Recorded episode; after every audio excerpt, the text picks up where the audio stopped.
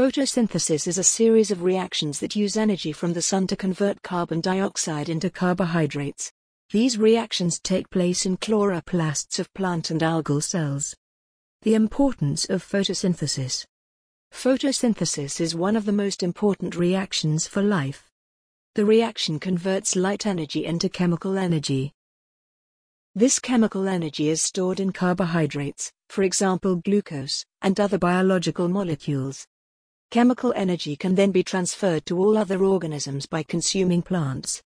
The equation for photosynthesis is carbon dioxide plus water gives oxygen plus glucose.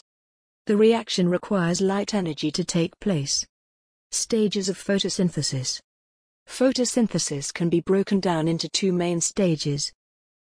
Stage 1 Light dependent reaction. Stage 2 Light independent reaction. The light-dependent reaction is the first stage of photosynthesis.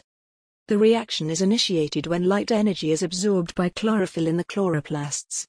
The second stage of photosynthesis does not require light energy to take place. It is also called the Calvin cycle. The Calvin cycle cannot happen without the light-dependent reaction.